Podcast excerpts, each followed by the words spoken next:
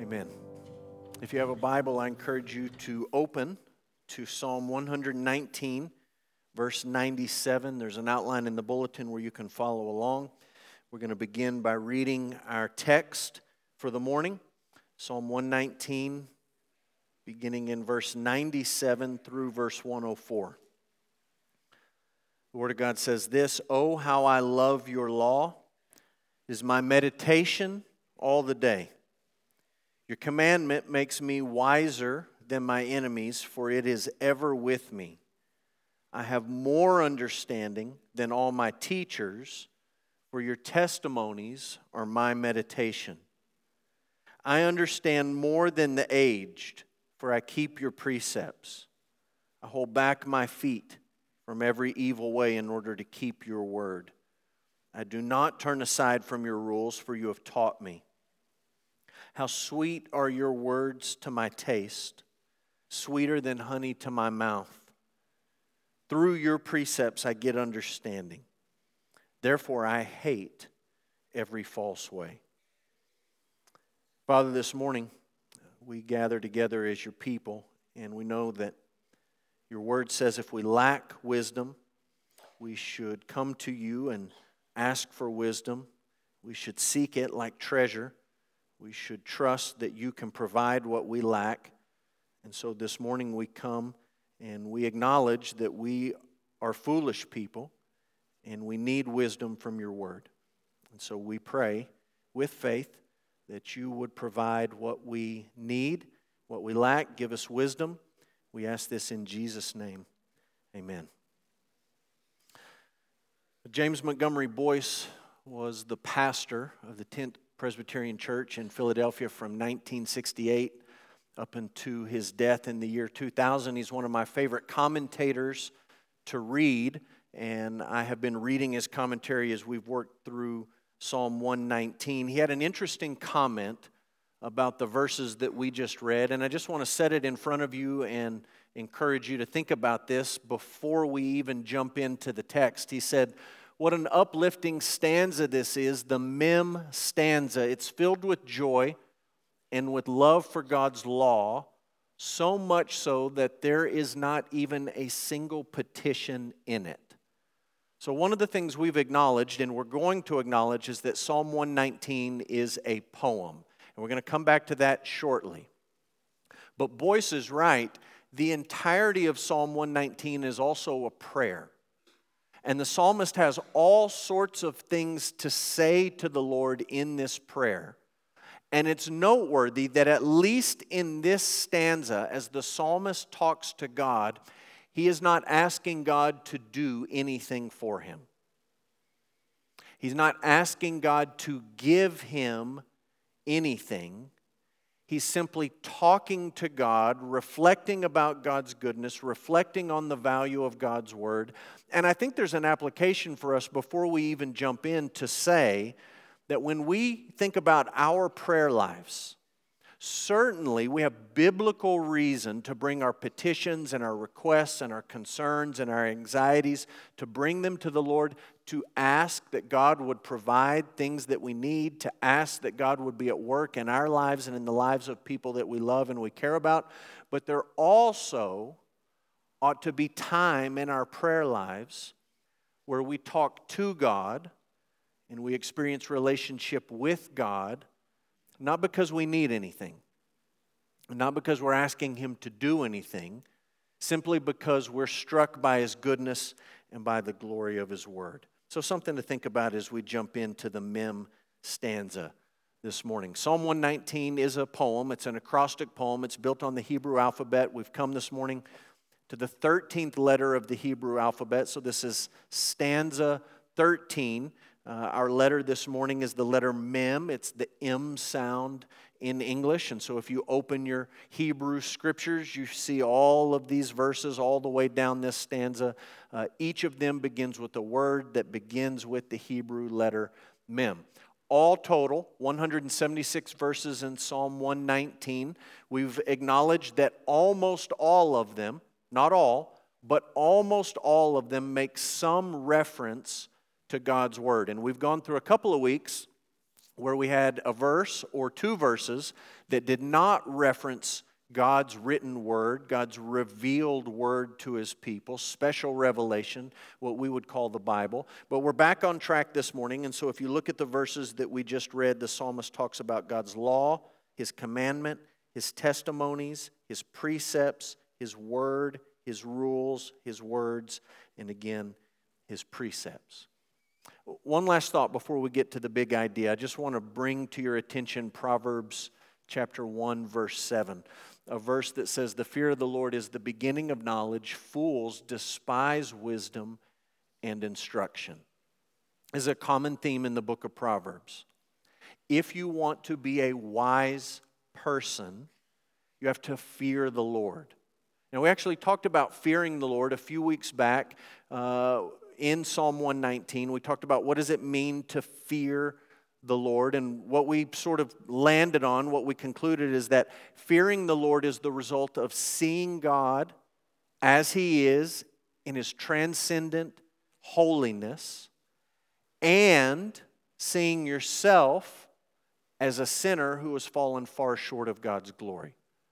And that when you see God in His holiness and when you see yourself in your sinfulness, the result of that is fearing the Lord. Is fearing the Lord. Obviously, those are gospel truths. You have to understand God's holiness. You have to understand your sin before you ever understand anything about Jesus Christ and who He is, why He walked on this earth, why He died on a cross for sinners, what it means to repent and believe. Those are fundamental, basic biblical truths, not only for the gospel, but also for being wise. The fear of the Lord is the beginning of wisdom. So that brings us to the big idea, very simple. The Word of God gives wisdom to the people of God.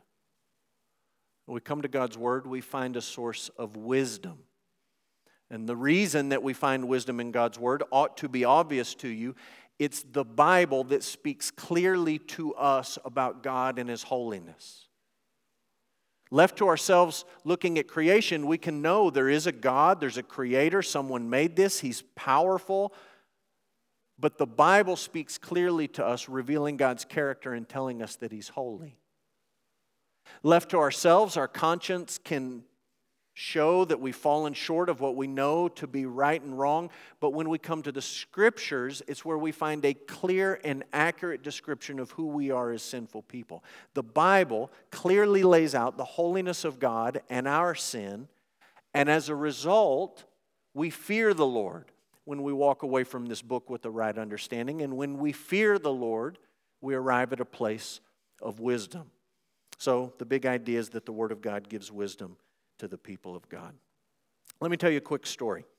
Uh, read about a man this week named George Wishart. Actually, read about two men named George Wishart. As I started researching the one, I found stories about the other, and I started to mix them together before I realized there's actually two men from church history that you ought to know about named George Wishart. One was born in 1513 and died in 1546. You can see from the date of his life that he lived through the Protestant Reformation. And he lived in Scotland, and he was an early leader in the Protestant Reformation in Scotland, and he was burned at the stake for his Protestant faith. So that's George Wishart number one. The one that I want to tell you about is George Wishart number two. It's very confusing. Also a Scotsman, lived many years ago, but some 150 years after the first George Wishart, 1599 to 1671. This George Wishart was the Bishop of Edinburgh. And during his lifetime, there was still great conflict between the, the Catholic Church and the Protestant uh, churches and the political powers aligning in different ways. And so, like his namesake, this second George Wishart was persecuted for his faith. And at one point in his life, the legend has it that he was condemned to die and that he was sent to the scaffold and that he was awaiting execution on the scaffold and that he availed himself of a custom of the day that someone who was condemned to die was allowed to pick one psalm to be sung before he was executed. So if you were about to be executed, you could pick one psalm and they would sing it before they killed you. So, what would you pick? Maybe you would pick Psalm 117, two verses.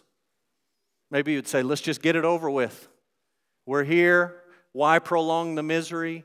Two verses, short and sweet, off to meet my Lord. George Wishart, according to legend, picked Psalm 119 all 176 verses. And the legend is that before they were two thirds through singing Psalm 119, a pardon arrived from a higher power and his life was spared. And I'm just sharing that with you this morning in case you ever find yourself on the scaffold and you're trying to pick a psalm. Maybe you want to go with the two verses, short and sweet. Maybe you hope that someone will send in a pardon at the last minute and you'll go with 119. Certainly highlights, if true, the wisdom of George Wishart in knowing that a pardon was on its way and he needed to buy time. Now, here's the honest truth if you're going to live in this world, you are going to need wisdom for all sorts of things, all sorts of situations, all sorts of circumstances you need to be a wise person. The Bible is clear that if you are a fool, life is much more difficult for the fool than for the wise person. Does that mean life is easy if you're wise? No, not necessarily. But it just means that being a fool makes life much harder than if you have wisdom. There's all sorts of big questions that every person every worldview has to answer. Questions like these Who is God? Who is God? Who are you? What's real? Where did you come from? What's time? What's the meaning of history? Is it linear in one direction? Is it cyclical uh, in a cycle? How should we live our lives? How do we understand family? How should we think about politics? All of these questions are basic worldview questions that you will answer some way, somehow. If you don't give serious thought to these questions, you'll just be swept along by the currents of whatever culture you live in. And you'll just take in whatever they tell you and whatever you see on social media and whatever you watch on movies or whatever you stream online. All of those things will just shape your worldview, and you won't even realize that you've answered all of these questions.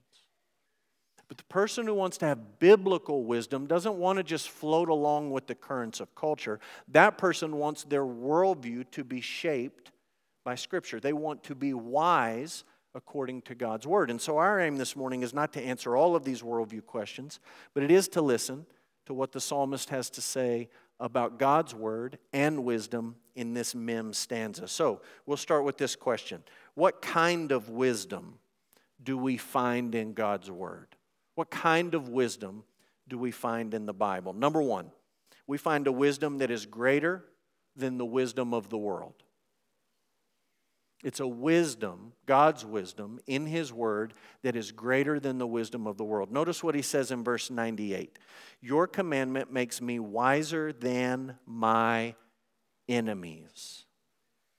In the context of the book of Psalms, if you just read the entirety of Psalms, not just 119, but the whole book, when the psalmists refer to their enemies, pretty consistently, they're talking about non Jewish people, Gentile people, pagan people, people who do not worship Yahweh, the Lord, the God of Israel, people who do not believe that God spoke to his people in the Torah, uh, people that do not believe that God saved a people for his own possession to serve him and to know him and to worship him out of Egypt and established them as a nation. Those are the enemies of the psalmist. And very simply, the psalmist says that he is wiser than his enemies. It's not because his enemies are dumb and he's smart, it's because he listens to God's word and they don't. He has wisdom, they're foolish. Your commandment makes me wiser. Not my own cleverness, but your word makes me wiser than my enemies, the people who reject the truth about the one true God. So, number one, what kind of wisdom do we find? A wisdom greater than the wisdom of the world. Number two, we find a wisdom that is greater than the wisdom of man. A wisdom greater than the wisdom of man. Look at verse 99. He says, I have more understanding than all my teachers. I have more understanding than all my teachers. If you've ever taught middle schoolers, you know that they agree with this verse. I have more understanding than all of my teachers. Maybe the psalmist here just slips into seventh grade middle school boy mode and he's thinking, I know everything there is to know about everything. You don't have anything to teach me. I've got it all figured out. I don't think that's what he's trying to say.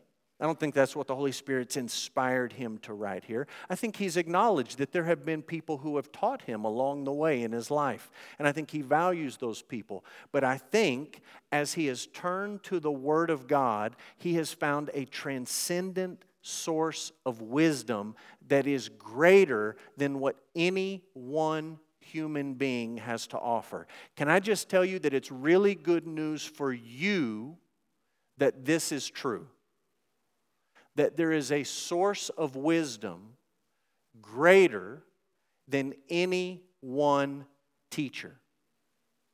You understand, there are a lot of people who stand up in pulpits on Sunday mornings and they have racked their brain in the previous week to come up with things that you might think are funny or interesting or creative or to say something new or something innovative.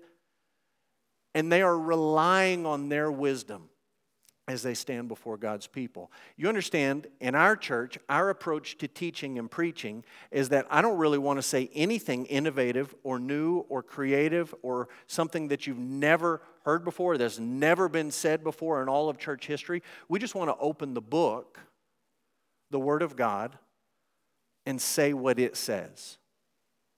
We want to explain it. We want to wrestle with it. We want to apply it to our lives. But most basically, what an expository sermon is, is reading a text from God's Word and then saying to God's people, This is what the Bible says.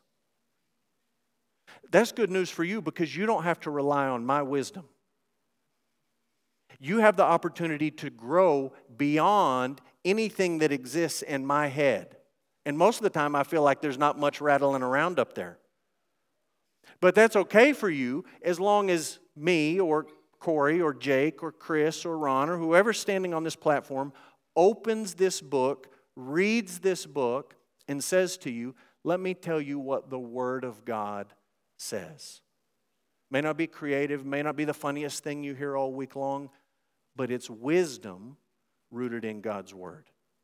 So, what kind of wisdom do we find in God's Word? It's greater than the world, it's greater than the wisdom of man. Number three, it's greater than the wisdom of experience.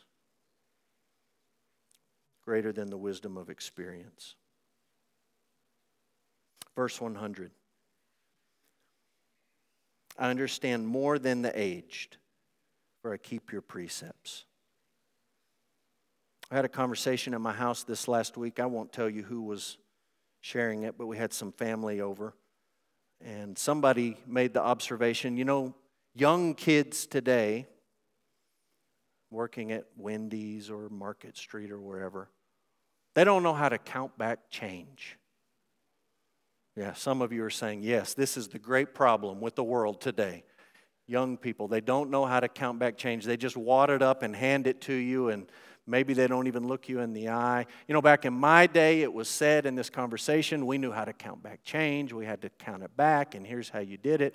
You looked them in the eye, on and on and on. You understand, that's sort of the mindset that says older people, older, have more wisdom than younger people. And you understand that there is some truth to that. Living life gives you the opportunity to learn all sorts of things. Now, you may or may not learn all the things that you have the opportunity to learn in your life. Just because you're older doesn't mean you've learned all the lessons that life should have taught you along the way, but you've certainly had more opportunity to learn from your experiences. And many times, older people feel like they have a, a reservoir, rightly so, of wisdom that they would like to pass down to younger generations.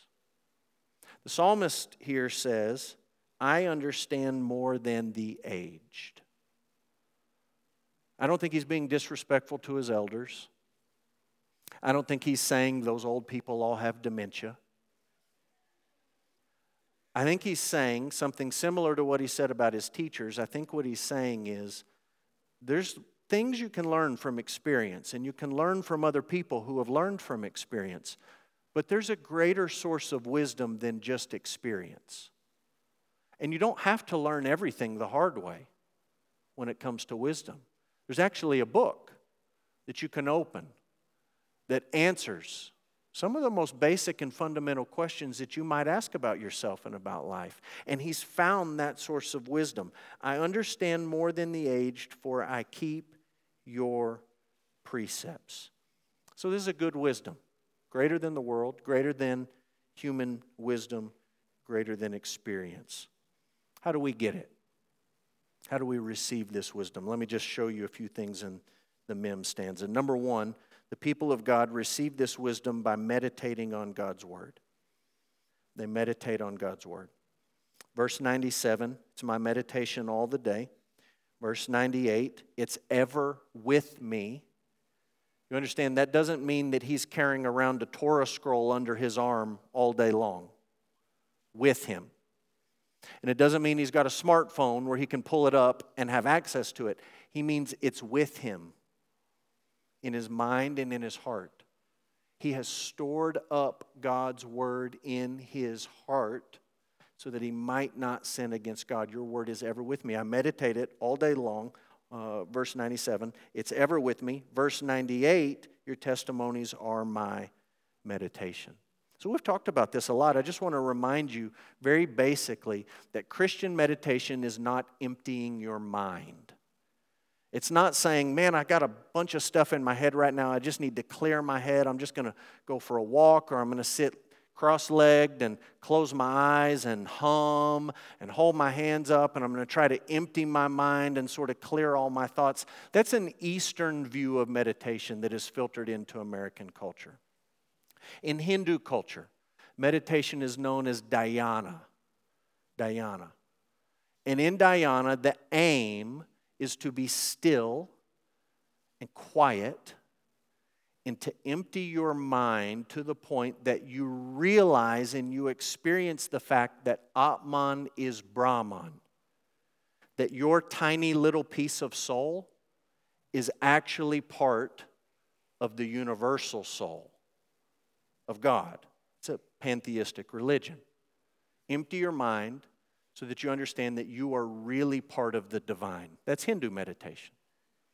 Buddhist meditation is similar, but slightly different because it's a different worldview. In Buddhist meditation, the aim is to be still and to be quiet and to empty your mind and to be very uh, aware of oneself and maybe use a mantra on repeat just to sort of uh, level all your thoughts out. And the goal, this is less hopeful than Hinduism, is not to realize that your soul is part of ultimate reality, but is to realize that ultimate reality is nothingness and to realize that all of the suffering in your life is an illusion. It's not real, it's an illusion. Empty your mind so that you can understand these things. Hindu and Buddhist meditation has nothing to do with what the psalmist is talking about in Psalm 119 when he says, I'm going to meditate on your word. Biblical meditation is actually the complete opposite of Eastern meditation. Rather than trying to empty your mind, in biblical meditation, you're trying to fill your mind. You're trying to fill your mind with God's Word. So, how would one go about doing that? Would you go for long nature walks? Maybe. Would you sit cross legged and hold your hands up? Probably not. I think you should start by reading your Bible. Open the Word of God and read it. That's step one in biblical meditation. Step two might be listening to it. Everyone in this room knows for a fact that there are Bible apps that will read the Bible to you. Do you know how we know that? One of them reads in the middle of service every week. Somebody opens it up, they're trying to pull the Bible, they accidentally hit the button, it takes off reading. You know it, I know it. It's a good way to listen to God's Word. It shouldn't replace reading God's word in your life, but it's certainly something that could come alongside it to listen to it, to fill your mind with God's word. What about singing? We've talked about singing in Psalm 119. Singing is an amazing way to get words in your head. When you learn a song, it's there. And you can go 20, 30 years without hearing that song. It pops on the radio and you pick up just like it was 1980. Sing it. There's people who put the Word of God to music. So you can find some of these artists and you say, I'm going to listen to this because I'm going to put it in my head and I'm going to lock it in there so that it is with me everywhere I go all the day. Read it, listen to it, sing it, write it. This is helpful for me. It's just to write it. You don't need to write it because you don't have your own copy or because you don't have access to it, but there's something powerful in my brain about writing something out that makes me slow down and think about what I'm writing and think about the relationship of the words in the verse that you're writing out. Memorize it. Memorize it. We always say, I can't memorize. Can't memorize. I've lost my ability to do that. Kids can memorize. I can't memorize. Most of the time, our inability to memorize is our stubbornness and refusal to meditate. Fill your mind with God's Word. That's how you receive God's wisdom. You meditate on His Word. How do we receive this wisdom? Number one, we meditate. Number two, we keep it. We keep it. Look at verse 100. I understand more than the aged, for I keep your precepts. Verse 101. I hold back my feet from every evil way in order to keep your word. Verse 102 I do not turn aside from your rules, for you have taught me. If he's not going to turn aside from it, he intends to keep it. Let me just take those three verses without walking through the grammar of each of them. Let me just give you two thoughts that I think reflect what the psalmist is trying to say here. Number one, in your life, God's word will keep you away from sin or sin will keep you away from God's word. Those two things work together. Commit yourself to God's word, that will help keep you away from sin. Harden your heart, chase sin, odds are that's going to keep you away from God's word. Here's a second thing that's true based on what the psalmist says here there is wisdom available to you in the Word of God but it is a wisdom that, in some sense, is completely inaccessible until and unless you commit yourself to keep God's Word.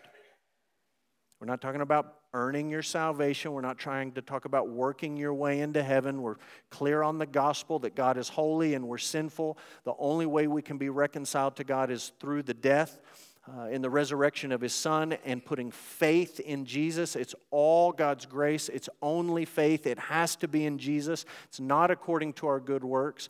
But this is a biblically true principle. There is a wisdom in God's word that you will only be able to avail yourself of when you commit to keep it,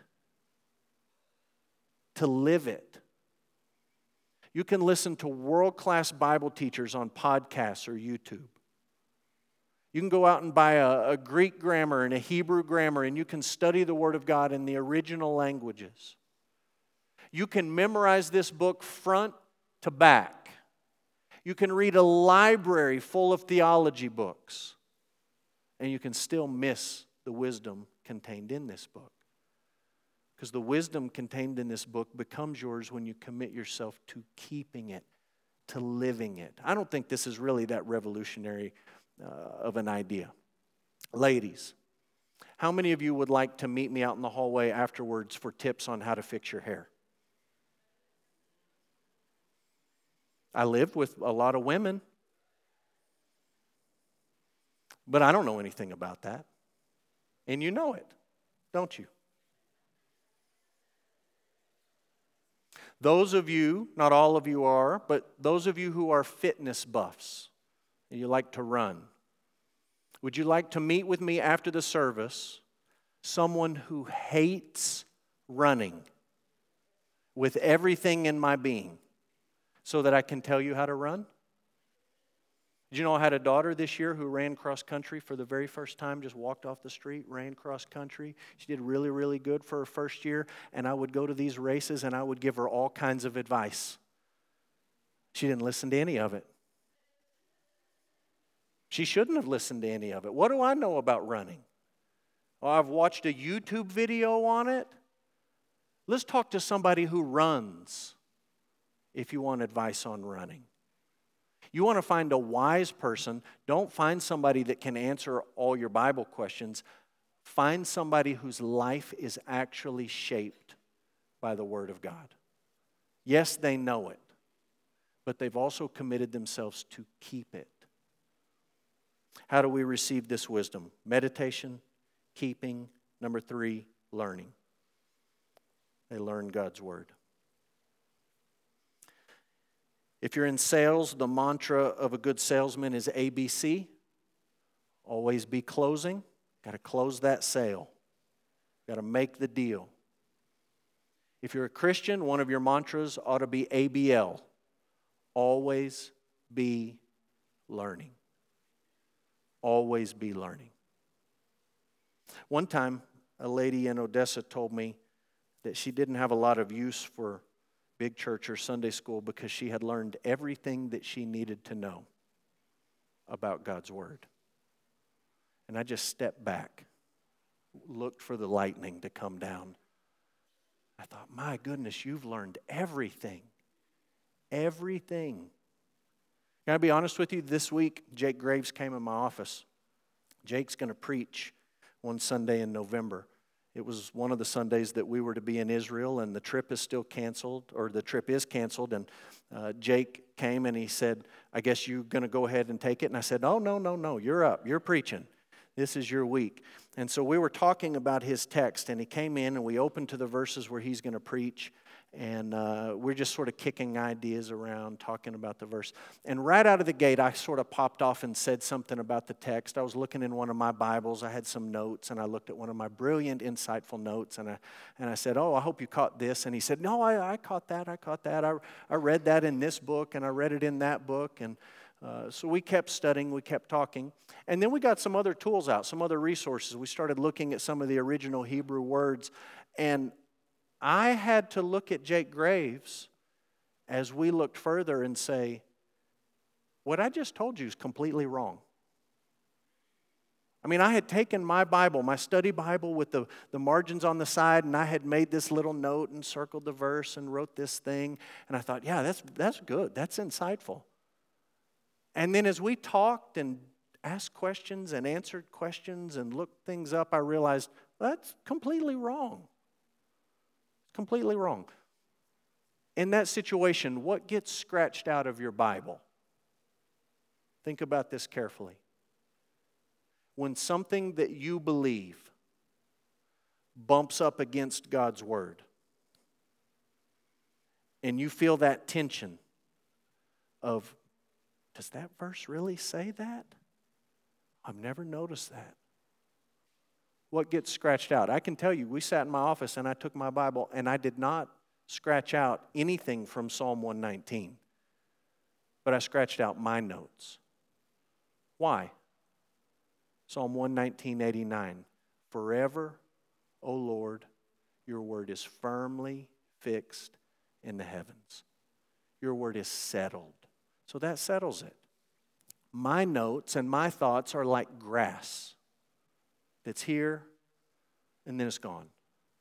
God's word endures. Always, always be teachable. Now, listen very carefully before we move to the last question. When I ask you to be teachable, that doesn't mean you play dumb. That doesn't mean you buy into the postmodern nonsense of you can't know anything, I can't know anything. It's just what you think compared to what I think. Who knows what's true? It's maybe it's this, maybe it's that. Is there anything as truth? That's not what we're saying when we say be teachable. We're not saying you just go along with the nonsense that no one can know anything, there's no absolute truth. It's not that kind of faux humility that exists in so many scholarly circles today. But it's the humility to say, God's word is forever firmly fixed in the heavens, and my aim in life is to bring my thinking and my feeling and my speaking and my living in line with His word, because His word is unchanging. This is how you get wisdom from the Lord. You're always learning, always learning. What's the end game? What's the result of all this wisdom? That we might avail ourselves of in God's Word. What is the result of receiving this wisdom? Two thoughts. Number one, God's people love God's Word. And number two, God's people hate false ways. This is where you end up when you have the wisdom that we're talking about. You find yourself loving God's Word. Sometimes the psalmist says he delights in God's Word. Notice what he says in verse 97 Oh, how I love your law. He loves it. Jump down to verse 103. He describes it like this How sweet are your words to my taste, sweeter than honey to my mouth.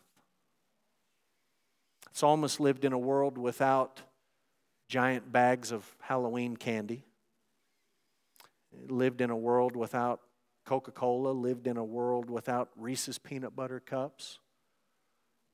But he thinks about God's word and he thinks about how sweet it is and he thinks about the sweetest thing that he can imagine honey from the comb. And he says, That's sweet, but there's something even sweeter, something I love even more than that, and it's God's word. The corollary or the related truth to that is that he hates every false way. And he just says that at the very end, verse 104. May be a surprising ending for some of you. He says, Through your precepts I get understanding. Therefore, here's the result I hate every false way. My suspicion is that most of us living in the United States of America in a postmodern culture, we are so worried and afraid that non Christian people will look at us and say, You're judgmental, you're hateful, you're narrow minded, you're bigoted. That we're very slow to say that we hate false ways. And we want to qualify this and we want to sort of nuance that and we want to be very careful with our words. And above all, we want people to think that we're nice people, we're friendly people. I don't think the psalmist would want you to be hateful or ugly. But when the psalmist thinks about the Word of God, on the one hand, he thinks about how he loves it and how sweet it is. And on the other hand, he looks around at all the false ways and he says, I hate, I hate those things. I hate those false worldviews and their lies about the most important issues in life. I hate those false teachers who say that you can earn your way into heaven. I hate those people who claim that you can, uh, you can be good enough to earn your way with God. He has hatred for every false way. I think the world struggles to understand why Christians would love the Bible. I think the world has some understanding that Christians are people of the book and we want to base our lives on the Bible, but I don't think they really have a great understanding of why we would love this book. And I think it's because most non Christians think about the Bible as one big rule book. Do these things, be good, maybe you'll get to go to heaven someday. You and I know, if you've read it, there's rules in this book, lots of rules. We also know that we're not very good at keeping any of them, that we've fallen far short of God's glory. And we love this book not just because of the rules in it, but because of the story that runs from Genesis to Revelation. Story of a God who gave rules to his people, people who failed to keep those rules, and a God who, in grace and mercy, sent his Son to live for us and to die for us, that we might have life and that we might have wisdom. When you understand God's word in that sense, you love it. You think that it's sweet. This is what the Apostle Paul said to the church in Corinth The word of the cross is folly to those who are perishing. But to us who are being saved, it's the power of God. Jews demand signs and Greeks seek wisdom. We preach Christ crucified. Stumbling block to Jews and folly to Gentiles, but to those who are called, both Jews and Greeks, Christ, the power of God, and the wisdom of God.